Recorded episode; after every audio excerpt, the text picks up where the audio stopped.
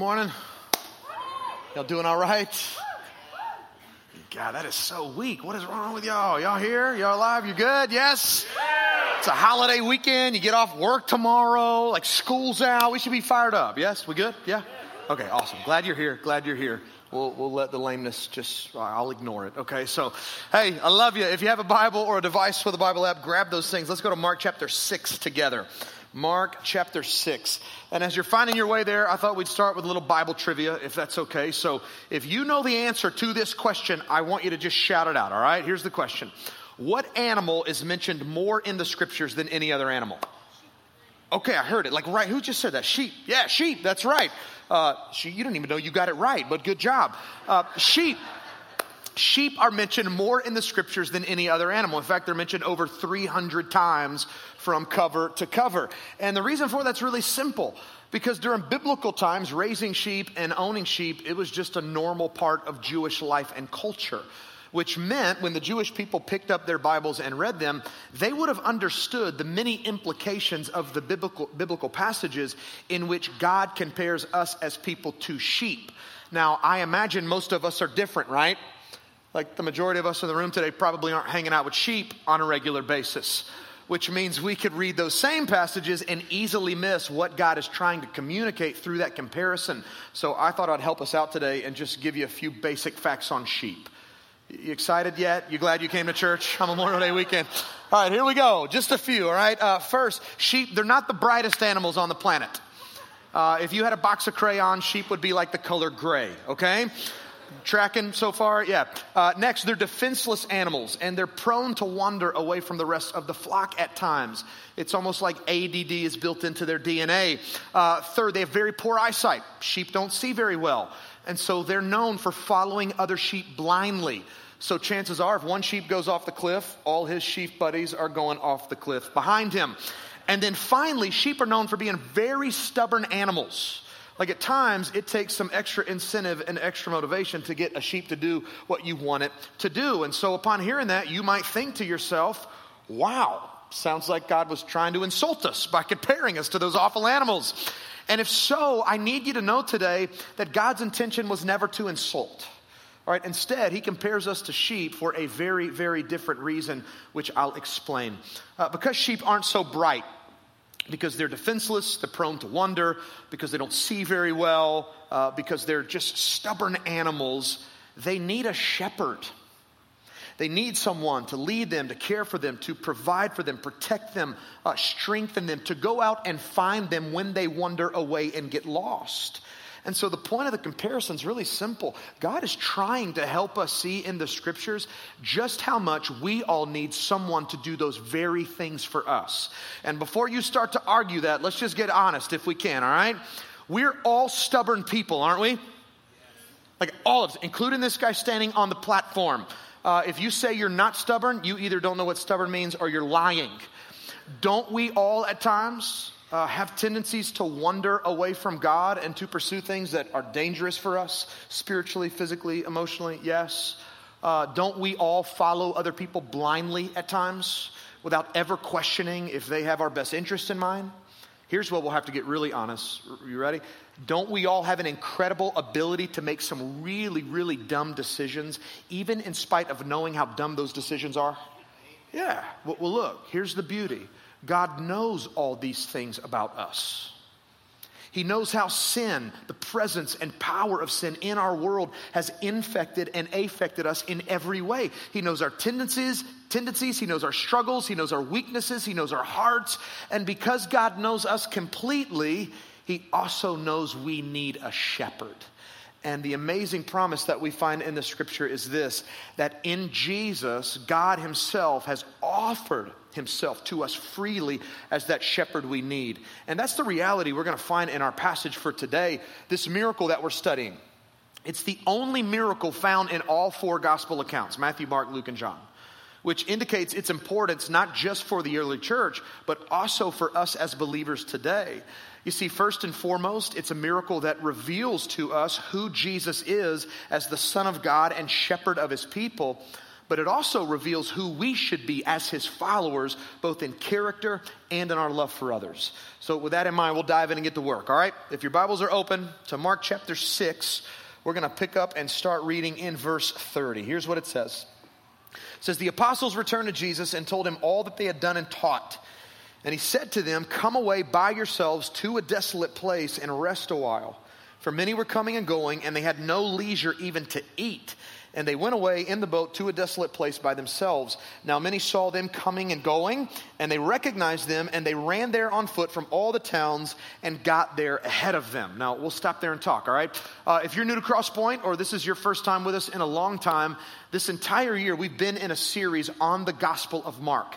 And just last Sunday, we covered some verses in the message that appear before these, uh, Mark six, verses seven through thirteen, in which Jesus sends his disciples out into the world on mission. Well, as we just read in verse thirty, now they're back. And apparently their mission stirred up so much curiosity that they didn't come back alone, right? Verse thirty-one says, even after returning, so many people were still coming and going that the disciples couldn't even like relax and eat.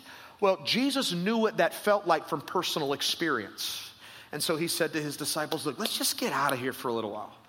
Let's get off the radar. Let's go somewhere by ourselves where you guys can relax and take it easy.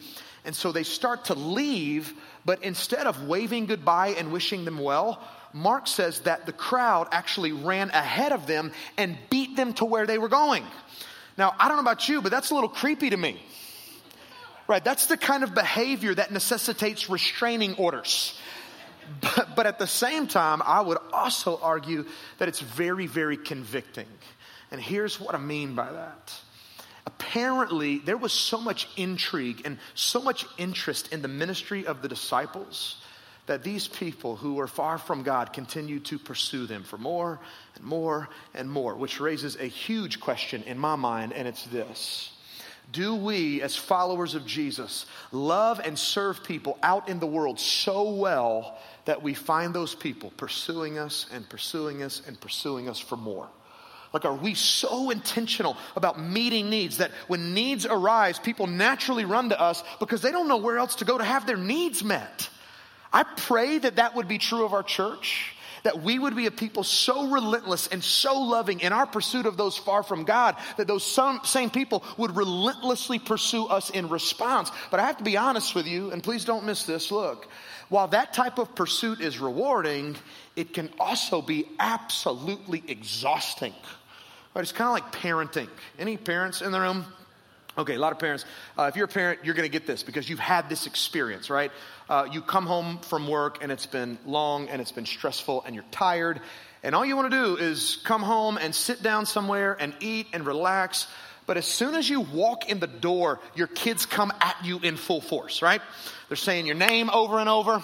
If you have young kids like I do, they're asking you for toys and for snacks, and they want to watch T V. Or if you have a teenager, they're asking you for money and for the car keys. And all you want to do is find a corner where you can hide somewhere, but you can't because you know they're going to find you. It's like you can't get any relaxation or peace whatsoever. I need you to know that that's what the mission of Jesus feels like at times. Look, when you take it seriously. You see, when you spend your life pouring yourself out for the sake of others, needy people have a way of just popping up in your life at the most inconvenient times. And in those moments, you have a decision to make. And it's the same decision Jesus had to make in our passage. Uh, look at verse thirty-four. I'll explain what I mean. Mark goes on and he writes this. When Jesus went ashore, he saw a great crowd and he had compassion on them. If you write in your Bibles, I would really encourage you to underline this next portion of the verse we're going to read. This will really help shape the rest of the message. Jesus had compassion on them because they were like sheep without a shepherd. And he began to teach them many things. So just get the scene in your mind, if you will, all right? As their boat is coming into shore, the disciples look out and they see a group of people with goofy smiles on their faces waving at them. Hey, right? And they're looking and they're thinking, those look like the same people we were just trying to get away from. And as they get closer, they realize those are the same people. Now, I'm curious, have you ever shown up to like a family gathering or get together with friends, and as soon as you pull in the driveway, you see that person or those people that make you think, if I would have known they were going to be here, I wouldn't have shown up. right? And all you want to do is put your car in reverse and leave. You been there? This is a safe place. Sorry, we can be honest. I've been there too, all right? Part of me wonders if this is how the disciples felt. Their boat's coming into shore, and maybe they thought or even said out loud, are you kidding me? We're trying to get away. We're trying to get some rest. We're tired, and we're hungry. Jesus, can we please turn this boat around and just go somewhere else? Look, we don't know if that's what they were thinking or saying. I wouldn't be surprised if that were the case. All we know from what we see in the text is this, that Jesus, as their leader, had to make a decision in this moment. And the decision was this. Do I get off this boat and express frustration and annoyance with these needy people, or do I respond differently? What I love about Jesus, and this challenges me so much personally, not as a pastor, but as a sinful man, challenges me so much. Jesus, in the text, we see him responding differently. Mark says that Jesus gets off the boat, comes ashore, and he had compassion on these people. To have compassion on someone, it means so much more than you simply feeling sorry for them, right? It transcends you seeing a person in need and thinking to yourself, oh, that's too bad. Oh, I hate what they're going through. Hope things turn around soon. No, true compassion is when you allow yourself to feel the pain of a suffering person to the point where you have to act on their behalf. And this is what Jesus did, right? I mean, we read in verse thirty-four that he acted on their behalf first by feeding them spiritually through his teachings.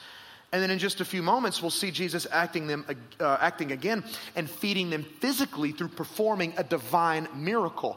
And Mark tells us exactly why he did it. It goes back to what I told you to underline in your Bibles.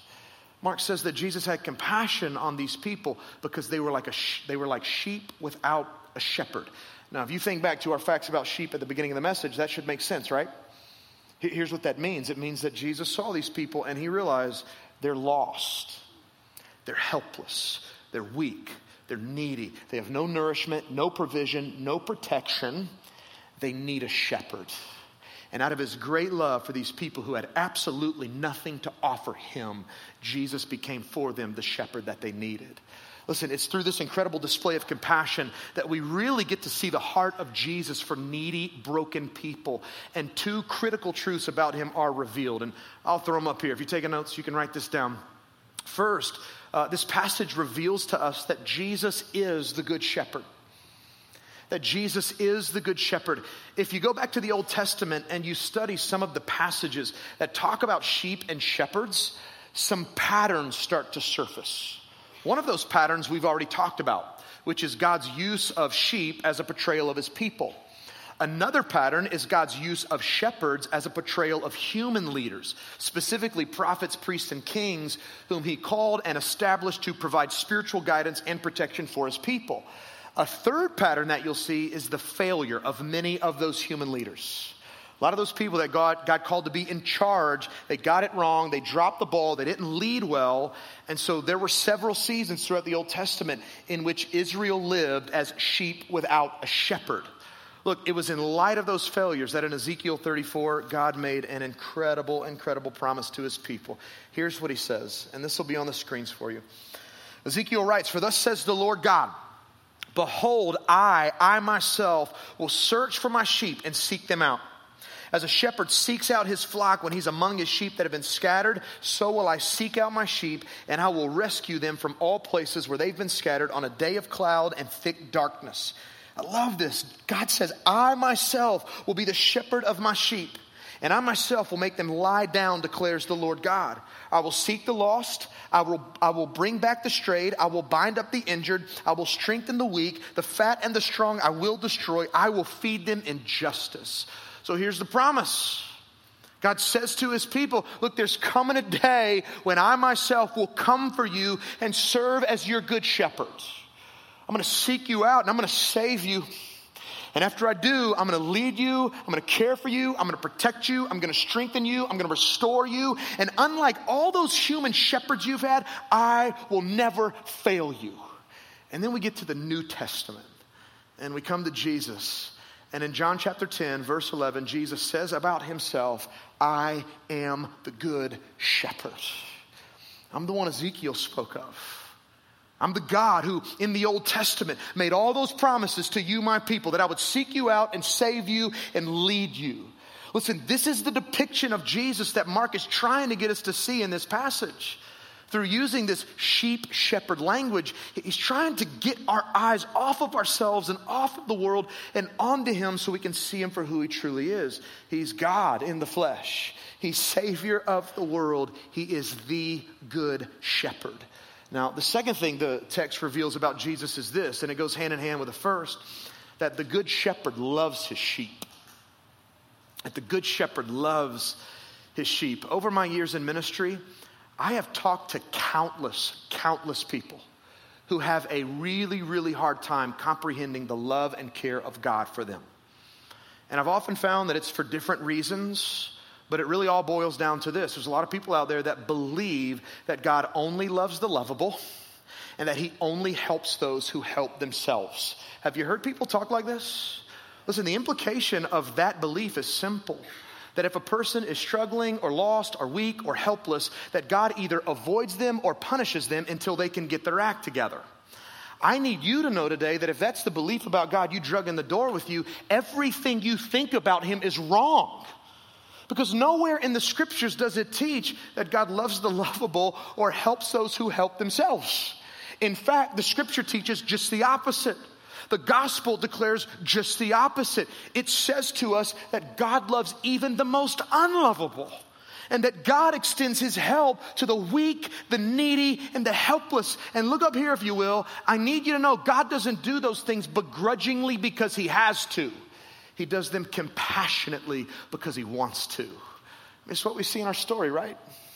Jesus gets off the boat, and instead of seeing these people and thinking to himself, oh, I'm so tired, I'm so hungry, like I'm sick of serving people all the time. When is anybody going to ever do anything for me?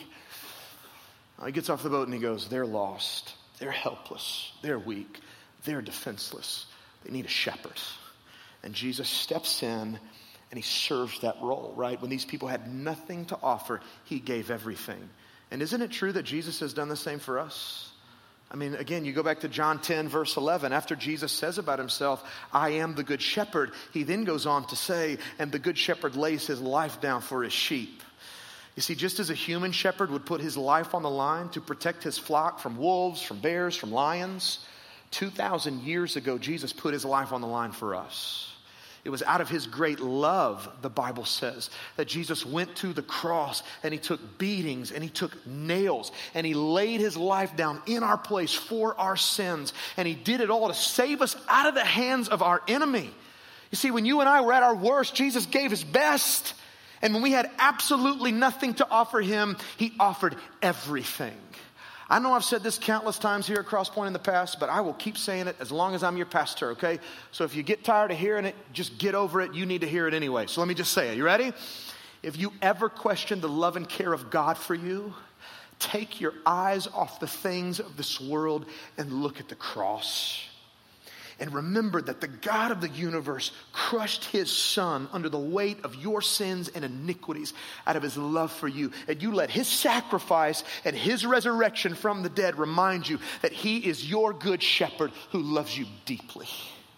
Now look, if that's who Jesus is, like if all that's true of him, is he is, if he is truly the good shepherd who loves his sheep, well, that then begs the question, um, what kind of sheep should we be if we're following him as our shepherd, right? Like, how should his character and his love for us shape our character and our love for others? Well, the good news is those questions are answered in many ways in the rest of the passage. So go back with me to verse thirty-five. Let's keep reading. Mark continues, and he says this, when it grew late, his disciples came to him, and he said, this is a desolate place, and the hour is now late. Send them away to go into the surrounding countryside and villages and buy themselves something to eat. But he answered them, key phrase, we'll come back to this, you give them something to eat. Love that statement. Again, it's worth underlining in your Bible, all right? Here's the first thing the text reveals uh, to us about sheep, that sheep assume responsibility for the needs of other sheep. That sheep assume responsibility for the needs of other sheep. What's interesting is that the disciples attempted to do just the opposite in what we just read, right? It got late, they got tired, the crowd got hungry, and they probably started thinking to themselves, there is nothing more we can do for these needy people. And so they attempt to push responsibility back onto Jesus. They say to him, Jesus, you send these people away. You tell them to get lost. Jesus, you address their needs by sending them into the local villages so that they can buy themselves something to eat. Now, again, I'm curious, have you ever done something like this? Have you ever encountered a person in need only then to push responsibility back onto Jesus? Like, I'll give you an example of what I mean. Just one. I could give a variety, but I'll give you one example to help make sense of my question, all right? Let's say you encounter that single mom who's working multiple jobs. She's struggling financially. Her car just broke down, and all of her kids' clothes are too small because she doesn't have enough money to replace them, right? And so you meet this woman, and yeah, you feel bad for her, but at the same time, if you're being honest, you don't really want to be inconvenienced by her because you're busy and you got a lot of important things going on in life, right? And so you say to her, trying to be spiritual, listen, I'll pray for you. And then you go to Jesus and you say, hey, Jesus, uh, just met a woman. She's got a bunch of needs in her life. Just wanted to make you aware you might want to do something about them. Like, I'm convinced because of what I see in the scriptures that in moments like those, Jesus is saying the same exact thing back to us. And he's saying, uh, you make plenty of money. In fact, you just got a bonus at work. You have a car sitting in your garage that you barely drive. Your kids have a ton of extra clothes they don't even wear anymore. Why don't you do something to help her? I mean, isn't that how Jesus responded in our passage? The disciples say, Jesus, do something for these people. And he says, no, you give them something to eat. Don't try to push responsibility back onto me. You take responsibility, which again is a great reminder that as followers of Christ, it's our responsibility to care for the needs of other people. We don't ignore needs and we don't shove them off on others. And look, as your pastor who loves prayer, and you know this, I have a heart for prayer, call our church to prayer all the time about so many things. We don't even pray for needs when we have the ability to meet them ourselves. We do not use, look, we do not use prayer as an excuse for inaction. That is a sinful way to use prayer. What do we do? We simply assume responsibility for the needs of other people, and we do it compassionately. Why? Because that's what Jesus, our good shepherd, has done for us. Number two, the second thing the passage reveals is this, that sheep trust in God's resources instead of counting their own. That sheep trust in God's resources instead of counting their own. If you're taking notes, you can write that down, and we'll read a couple of verses, and then we'll unpack that, all right? Let's pick back up, continue in verse thirty-seven. The disciples say back to Jesus, shall we go and buy two hundred denarii worth of bread and give it to them to eat? And he said to them, how many loaves do you have? Go and see. And when they had found out, they said five and two fish. So this is interesting, right? Jesus, you take care of them. No, no, you give them something to eat. And upon hearing that, what do they do? They start counting their own resources, don't they? And they say to Jesus somewhat sarcastically, yeah, all right, what, what are we supposed to do? We supposed to go spend two hundred denarii worth of money to buy food for these people so that we can give them something to eat? Just to put that question in perspective, one denarii was the wage, uh, uh, was the day's wage of an average worker during this time. So two hundred denarii would have been about eight months worth of pay. So Jesus responds and he basically says, listen, since you're so busy counting your own resources, uh, why don't you go see how much food you have? And so they go away and they check and they come back and they say to Jesus, probably in doubt and frustration, all we have is five loaves of bread and two fish. Now, I assume because these guys were human and they're a lot like us, that they were probably expecting Jesus to say back in this moment, oh, that's too bad. I was really hoping you'd say we had more, right? Ah, oh, I mean, there's five thousand men out there. That doesn't even count the women and children. Obviously, that's, that isn't enough to feed them. So we'll just go with your plan and I'll send them away. Now, before we start beating up on these guys too much over that assumption, again, let's have an honest moment. We've all been there, haven't we? I mean, haven't you experienced God at times calling you to give something or to meet a tangible need in someone's life, and instead of trusting in his resources, you start counting your own? And because your resources are limited, you start to get frustrated and you become fearful and you find yourself going back to God going, God, I don't have enough. There's no way this is going to work. Listen, if you've ever been there, I'll tell you what I love about this miracle, and I pray that this helps set you free in some ways. This miracle reminds us that when we spend more time trusting in God's resources rather than counting our own, that God is able to use us in far greater ways than we could ever imagine. It also reminds us, look, it also reminds us that when God is the one calling us to do something that seems impossible, we can always trust him to provide the necessary resources to accomplish the task he's calling us to accomplish. And I'll show you what I mean, all right? Let's go back one more time, and we'll end here. Verse thirty-nine, it says, "Then Jesus, he commanded them all to sit down in groups on the green grass." I love that detail there about the green grass. Uh, it kind of takes us back to Psalm twenty-three, doesn't it? The Lord is my shepherd, I shall not want. He leads me beside still waters. He makes me lie down in green pastures. It's just another little detail there that reminds us of who Jesus is as our good shepherd. And so they sat down in groups by hundreds and by fifties, and taking the five loaves and the two fish, he looked up to heaven and he said a blessing and broke the loaves and gave them to the disciples to set before the people. And he divided the two fish among them all. And they all ate, and they were what? Say that word out loud. Come on, don't you love that? This is like they went to the Golden Corral buffet and threw down for a couple hours. This is not like everybody got a bite and they left still wanting some. No, this is how God does it. When he shows up and he meets needs, he leaves people satisfied. And they took up twelve baskets full of broken pieces and of the fish. So they started with not enough, and they left with more than they needed. Isn't that awesome? What a testimony to the disciples of what Jesus is capable of. And those who ate the loaves were five thousand men. Again, that doesn't include women and children. And so there could have been well over ten thousand people here on this day. Amazing. These guys come to Jesus. Jesus, all we have is five loaves and two fish. And I picture Jesus saying back to them, five loaves and two fish, that's awesome. Like, I can work with that. I mean, it's not in the text, but that's just how I see it, right? And so he, he tells everybody, sit down, sit down, sit down, sit down. And they all start sitting down in groups of fifties and hundreds, as we read. And Jesus takes the loaves and he takes the fish and he looks to heaven. This is Jesus's prayer posture in that moment, which is a good reminder that we don't always have to pray with heads bowed and eyes closed. Jesus looks to heaven and he blesses the food and he breaks it. And then this is key. He gives it to the disciples. If you look up that word gave in the original Greek language of the New Testament, you find that the word is in the imperfect tense, which I know means absolutely nothing to you, but it's highly significant because the tense of that word implies that the food literally multiplied in Jesus' hands, that he just kept giving it and giving it and giving it to them. Again, that's significant for a variety of reasons, one of them being what it reveals to us about sheep. And this is the final thing we'll talk about. That sheep see Jesus giving to them to give through them. That sheep see Jesus giving to them to give through them. The reality is Jesus could have given that food to the people on his own, right? I mean, if he wanted, he could have made it miraculously appear in front of them.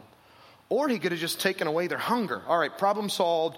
Uh, need doesn't exist anymore. We don't need food. But he didn't. Instead, he looks at his disciples. Don't miss this.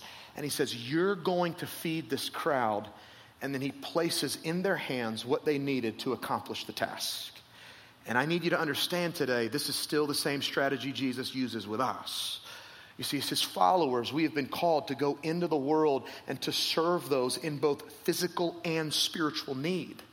And as we go, Jesus places certain things in our hands, not because he wants us to keep them, but because he wants us to use them and give them away for the sake of those needy people. The question is, do we see it that way? Like, do we recognize that Jesus gives certain things to us because he's trying to give them through us? This is a huge question, isn't it?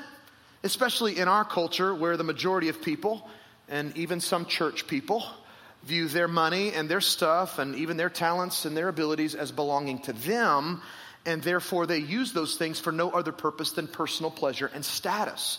This is why people get offended when you start asking them to give their things away, right? That's why some of us, we show up to church, and if it's a message on stuff or money, immediately we're thinking, ugh, why did I come today? People who think that way view themselves as owners. And in their minds, they're constantly asking the question, why would I give away all this stuff that I own? That defeats the very purpose of ownership. But I'm telling you, as followers of Jesus, we have to take on a different mindset. And the reason's very simple. We follow a shepherd who is a giver. And if we want to be like our good shepherd who gave his life for us, it means we also must be givers. But being a giver, it, it forces you to understand, first and foremost, that you don't own anything. That God owns everything, and all that you have comes from him. But secondly, you also have to recognize and realize that everything God has placed in your hands, it's meant to serve a kingdom purpose. So in other words, all those things you possess, God didn't give them to you just for your sake. He gave them to you for his sake and for the sake of other people. And when you start to see it that way, look, that's when you're finally able to ask that very, very important question. Jesus, what have you given to me that you're trying to give through me for your glory and for the good of all those people in our world who are living each day as sheep without a shepherd? Look, as we close, I thought we'd do something together. And this might be a little weird, but I want you to do it anyway because everybody's going to be doing it, okay? This is an opportunity and a good way to give in to peer pressure, okay? So just do this with me. I want you right now to stick both of your hands out in front of you, and I want you to close one, and I want you to open the other. Again, I know it's kind of lame, but just do it anyway. All right, I'm doing it, so just do it. All right, here's my question. As you look at your hands, be honest with yourself. Which hand best illustrates your life right now? Do you live this way? Uh, my stuff is my stuff. I earned it. I worked hard for it. And I'm going to hold on to it tightly. And as a result, I mean, I know this to be true of myself. I don't take any responsibility for the needs of other people. If God ever asks me to do anything, I'm constantly counting my resources and protecting them at all costs instead of trusting in him. And all those things that God gives to me, well, they stop with me. None of my stuff ever makes, it way, makes its way through me to others. It just stops with me. Or are you this person who goes, nah, I don't have anything. Nothing belongs to me. I'm not an owner. I'm just a steward. I'm a manager. Everything that I possess, it really and truly belongs to God. And he's given me all that I have. And I understand and realize that part of that means, if I'm going to steward what he's given me well, that I've got to meet the needs of other people when they arise. And, and I've got to be that person, if God's calling me to do something, that constantly trusts in him. And I've got to always be asking that question, God, out of all that you've given me, what do you want me to give away for the sake of your kingdom? Again, be honest, which hand best illustrates your life right now in this present moment? Now look up here at me. And you can let it go if you want for a second. Here's what I need you to realize. This is a trust issue. You tracking with me? Either you trust Jesus as your good shepherd who came to seek you out and to save you and to lead you and to care for you and to provide for you, or you don't. And if you don't, this is the way you live your life. I protect myself, I care for myself, I defend myself, I'll save myself. But if you trust him, all of a sudden your hands start to open. And you realize about life, you know what? Life serves its purpose when I live open-handedly. If I want to be like my good shepherd, and if I want to follow him, I've got to live this way. So as we close, I just want us right now all over the room to just spend some time praying that Jesus, our good shepherd, would help us to truly trust in him so that we can be like him and reflect his image and his love to the world. So let's bow our heads all over the room. And as you start to settle in, I'm going to invite our prayer team to come and to get in their places. And as our prayer team comes, I want to speak to those of you in the room for just a moment who walked in today feeling lost, feeling helpless, feeling weak, feeling hopeless. Maybe you walked in today and you're that person who just kind of feels like you're wandering through life, getting nowhere. And God's made it very clear to you over the last thirty-five minutes or so that the reason for that is simple. You've never trusted in Jesus as your Savior and as your good shepherd. Like you've been looking to the things of this world to try and give you the peace and the joy and the hope that you desperately want and need. But the problem is you've been looking in all the wrong places and at all the wrong things. Again, I just want to remind you today, God loves you deeply. I mean, he gave up his life for you. And he did it so that he could invite you into his family as a son, as a daughter, and lavish his love and his kindness on you for eternity. And so if you're that person today who knows, man, I need Jesus, I need him to be my shepherd and my savior, why don't you just tell him that right now? Just say to him in prayer where you're sitting, Jesus, I need you to be my good shepherd. I need you to lead me and to guide me and to care for me. I need you to deliver me, to strengthen me, to restore me. Jesus, I, I need you to change my life forever. And right now, just begin to confess in faith what you believe to be true of him. Just tell him, Jesus, I believe that two thousand years ago, you gave your life on a cross to save me from my enemy. That you laid your life down in my place for my sins. That you took the punishment I deserved. But I also believe you rose from the dead three days later to defeat sin, death, and hell for me once and for all. And so, Jesus, right now in this moment, would you forgive me of all my sins, past, present, and future? Take hold of my life. And Jesus, would you be for me the good, loving shepherd that I need? Jesus, I say yes to you. Look, with heads still bowed and eyes still closed all across the room, I just want to ask, if you prayed that with me or something like it, would you acknowledge the fact that you made that decision in this moment just by lifting a hand? Just throw your hand up, James. That's me. Put my faith in Jesus for the first time. Just keep your hand up for a moment. Our prayer team is going to come and put a resource in your hand. And as soon as you receive it, you can put your hand out. Anybody else? James, that's me. Put my faith in Jesus for the first time today. Asked him to be my shepherd and my savior. Awesome.